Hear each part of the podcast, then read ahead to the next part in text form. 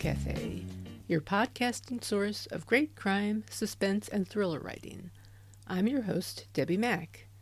Before I bring on my guest, I'll just remind you that the Crime Cafe has two ebooks for sale the nine book box set and the short story anthology. You can find the buy links for both on my website, debbimack.com. D E B B I M A C K dot com under the Crime Cafe link. You can also get a free copy of either book if you become a Patreon supporter. You'll get that and much more if you support the podcast on Patreon, along with our eternal gratitude for doing so. Hi, everyone.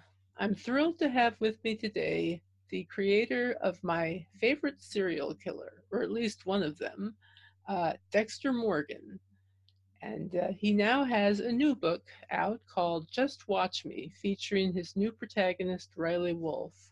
I just finished it, and it's great. And my guest today is New York Times bestselling author Jeff Lindsay. Jeff, it's wonderful to have you on. Well, it's great to be had. Thank you very much. Thank you very much. Um, tell us about Riley Wolfe and what prompted you to write this book. Uh, Riley Wolfe is is a master thief, maybe the best in the world. And the thing about him is, for for Riley, it's not about the money; it's about the challenge. Uh, he had a sort of traumatic childhood that um, made him grow up with two really overwhelming uh, compulsions.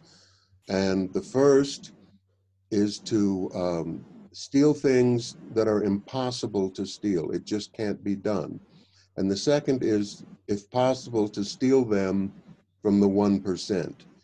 Um, he has a real deep seated grudge, almost a hatred for the uh, hereditary entitled people who just, uh, in his mind, wallow in the money and, uh, you know, sort of walk on everybody else with their, their ingrained privilege. So um, it came because I, I wanted to do a new series, and quite honestly, I sort of needed to. And uh, it, was, it was what we like to call a job of work there. Um, I had to go through a lot of different changes, a lot of evolution, and uh, I started with a con man, and I realized it'd be more interesting to make it someone that uses being a con man as a tool rather than an end. And so Riley Wolfe has those skills, and he has an incredible skill for disguises and dialects and accents, but he uses those to get inside where you would think no one could go and steal things from the 1% that can't be taken. Very interesting. Um, I don't know if you did this consciously or unconsciously, or if there's even a relationship, but there was part of what I saw in Riley was the saint, actually. What's the what? The saint. If you're familiar with the character, the saint. No, I'm not. I'm sorry. Oh well, that's um you should familiarize yourself with that character. no, then people would say I was stealing. well, we don't want that, but it just reminds me of that that mentality, that whole ability to transform themselves, mm-hmm. and well, then doing things just for whatever personal reason, and having a deprived childhood also. Well, so far I've also been together. compared to um, uh, Les Mis and a couple of other things, so I, I, I guess I'm used to it. well, it's a very interesting psychological makeup on this character. And I have to say that he's capable of doing some really nasty things when he has yes. to, yes. which would make him awfully hard to like if you didn't know his backstory. So, what did you do? I mean, what sort of research did you do to get into this backstory?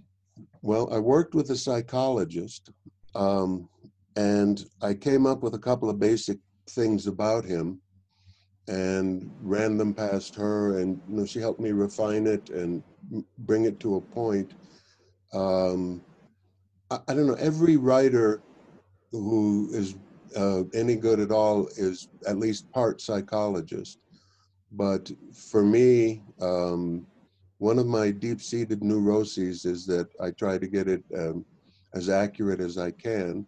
So I, I'd like to work with a psychologist, and we, um, you know, we stuck Riley Wolfe in the pencil sharpener and kept turning till it was sharp enough. well, that takes some doing. I mean, that's that's quite a bit of work right there. It Did was it, a job of work, yes, ma'am. Did you devote a certain amount of time toward the research before you wrote? I mean, how much time exactly? Um, no? Character research uh, and and uh, I guess physical geographical research was a couple of years. Yeah, and wow. hopefully that gets easier with each book. I don't need to do the background stuff anymore, but I do need to evolve it as I go. And um, a lot of the locations in the book are places I've been. Um, I'll admit I hadn't been to Tehran, and that doesn't seem likely either. But um, most of the other places I have been, I do know. Um, I, I, grew up in the South, so I, I know all of those places too. And uh, I've lived in New York City and most of the other places that he goes to in the book. Mm-hmm. Yeah. Um, psychologically, how does Riley compare to Dexter? They both have, um, they both invoke this darkness in one form or another um, when they do bad things, I noticed. Do you right. think that they are similar or different in various ways? They're, they're very different. Yes. Uh, Dexter yes, is a sociopath. Um, he doesn't have the empathy bump. He doesn't. He doesn't feel for his victims or anything else. With Riley, he's not a sociopath, but uh, he's so driven. I, I'm sure you've known people who get so involved in doing a task, they get blinders on, and they don't even notice that they're doing collateral damage around them. And that's more what Riley is. Um, Mm-hmm. He goes into what he calls the darkness when he, he kills someone so that it's not it's like he's not doing it he's watching it being done which is to protect you know the the the feelings the psychological background and so on he's not really doing it whereas with dexter he wanted to enjoy every minute of it hmm so the darkness for riley is more like a um a denial yeah yes. a way of for uh, coping with it. Yes, for Riley, there's um, he has a series uh, of rules. I call them Riley's laws. Coincidentally, he calls them that too. And uh, Riley's first law is the job comes first, and that means whatever gets in the way of doing the job uh, has to be pushed out of the way. So he doesn't set out to kill people, but if someone is in the way of getting the job done, he doesn't mind arranging an accident. Hmm. Yes. Well, um, so uh, it, it, what was it like to stop writing Dexter and start writing this character? It was um, it was like getting a divorce or having a loved one die or something. I went through the five stages of grief before I finally retreated into, you know, my normal anxiety and neurosis. And um, I, I really didn't want to stop because all my life I've wanted to be writing a series, and I felt like I was in the groove. And uh, I think the last book in the Dexter series, Dexter is Dead, available where fine books are sold, um, was one of the better ones of the series. I had a lot of people tell me that, um, you know, and they'd say, "Why did you stop? You know, you were you were really in the groove there." And that's the point. I wanted to more or less go out on top and stop before it started to get tired on me. So I did that, but if I'd realized how hard and how long it would take to move on to Riley Wolfe, uh, I might have thought twice about that. yeah, be careful what you wish for, huh? Amen. um, can you give us a brief description of the story in Just Watch Me? Sure. Um, Riley Wolfe, um, semi spoiler alert, at the opening of the book, he's stealing a 12 ton metal statue um, in plain sight in broad daylight at its dedication ceremony. And as he's driving away with uh, the money from his client uh, in his bank account, he realizes it was too easy. And everything has been too easy lately, and he needs to do something impossible um, because otherwise he'll get complacent and make mistakes and it'll be over. So he finds something impossible, which is the crown jewels of Iran are coming um, on an exhibition tour to America, and they will be guarded by um, Star Trek type technology and a team of uh, retired SEAL mercenaries and a full platoon of Iranian Revolutionary Guard. So it's impossible. It absolutely cannot be done.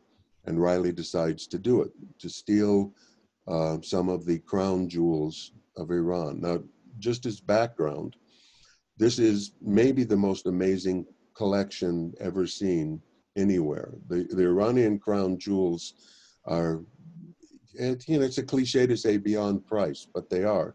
One small piece of it, the Darya e Nur, is the largest pink diamond in the world, and it is conservatively estimated to be worth 15 billion with a B dollars. So Riley Wolfe decides to steal it. And anything more that I say about that would be um, spoiler. So I'll just say Forrest Gump. That's all I have to say about that. yeah, I particularly like the uh, FBI agent in the story, by the way. Yes. Delgado, he's wonderful. he's a, sort of a, a nod to my childhood. He's Cuban American, and uh, physically, he's based on a classmate and friend of mine, Monsi, and mentally, he's based on a, another classmate of mine in high school. And he just sort of combined to be this uh, sort of sloppy looking physically, but mentally almost Riley's equal. And um, I, I, I thought that added, you know, kind of ratchets, ratchets things up a bit to have the relentless pursuer. Absolutely, yes. Um, what are your plans for the series? Do you have plans in terms of the number of books you'd like to write and where you'd like it to go? No, not at all. Um, I'm not that organized. um, uh, you know, I get up in the morning and put one sock on, and I'm not sure what the next one's going to be. Uh, I'm that kind of person. But um, if I can really get this rolling in my head, uh, I'd like it to continue for a while. And um, it, you know, it's uh, it, as I said earlier, it's what I've always wanted to do to write a series. Um, not merely because it's it's easier, but just because it, um, it it provides a satisfaction to me that writing solo books, one-offs, really doesn't. I don't know if I can describe why. Um, it's probably my childhood trauma. Well, I, it gives you an opportunity to get into the characters a great deal and tease out what they would do in different situations, correct? Yeah, yeah, you're right. And I've always been more about character than than plot or anything else. It's another reason I worked so hard and worked with psychologists to develop the characters. It's that's what interests me. Um, even minor characters in my books I find myself fretting a little bit and, you know, thinking about habits they might have and things like that. And, you know, it's a tick. I know that, but uh, it's what I got. Well, it's a sign of a good writer, too. Well, thank you. I, I think. I think. Um, what advice would you give to someone who would like to write fiction for a living? Um, do something else. That would be my first piece of advice. The other piece I give, which I'm dead serious about, is learn arc welding. Now, this is like um, one of Riley's laws is uh, never argue with the truck. It doesn't mean literally stand and argue with the truck. It means metaphorically. And mine, learn arc welding, is also metaphorical. What I mean is learn a basic skill that can pay the rent while you're trying to write because um, sometimes lightning hits and sometimes it doesn't. And writing is not really a job, it's a vocation. Um, the word vocation, it's, it's based on the same root word as voice, vocal, vox. And what it means is you're called to do it. You can't stop, you have to do it. And if you find that you don't have to do it, that it is a job instead of a vocation, stop, you know, go full time on arc welding. But um, for me, for a lot of writers I know, uh, I can't even take a vacation. You know, I, I'll say to myself, I'm going to sit in the sun and do nothing for a week. And by the middle of the second day, I'm writing on cocktail napkins. Um, so that's what it's got to be. And if it isn't that, do something else. Yes, that is so absolutely true. Um, do you have any particular favorite writers that you look to for inspiration? Uh, not for inspiration, for enjoyment. Um, Patrick O'Brian, um, who wrote probably the greatest series and certainly the greatest historical series ever. Um, and I've reread the series many times and I learn something new each time. Um, it's just it's it enlightens me as a person and a, a writer. Writing currently, um, boy, I love Naomi Novik. She's a fantasy writer, but like Patrick O'Brian, she's so good she kind of transcends the genre, and um, she's just she's just wonderful and brilliant, and I can't say enough good things about her.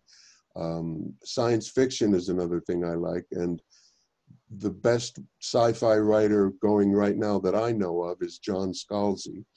So, but there's a lot of good stuff out there, and I like biographies too. And um, believe it or not, I was um, I was teaching a college course this year, and I saw a copy of War and Peace lying around, and I felt guilty because I'm teaching college. I'd never read it, and so I stole it, and uh, I've been I'm almost finished with it now, and I will return it, I swear. But uh, I just thought I'd never read it, and I really should, and it was worth it, oddly enough. I've read it actually. I agree with you. It is it is worth it, oddly enough. Yeah, because um, you look at it and it's you know ninety four thousand pages long, and you go, please. It's like I'll, I'll get to page sixty four and go, okay, that's enough. But I didn't, and I'm really enjoying it. I was surprisingly entertained by it, I, and of course, informed as well. I mean, it, it was just a remarkable book. yeah, truly, and it, it had me um, sitting with my iPad so that I could look things up. You know, did that really happen, or uh, what? How long is a verst anyway? Which is the Russian measure of distance, and on and on, things like that. So yeah, I'm I, I had a great time with it fascinating, isn't it? Um, yes. Is there anything else that uh, I haven't asked you about that you would like to mention? Uh, well, when you add that I'd like to mention, no, uh, I, I, would like um, to encourage everyone uh, to go out and buy several copies of this book. Uh, it will make wonderful Christmas presents. And um, if all else fails and you have an uneven table leg, there's always that, I guess.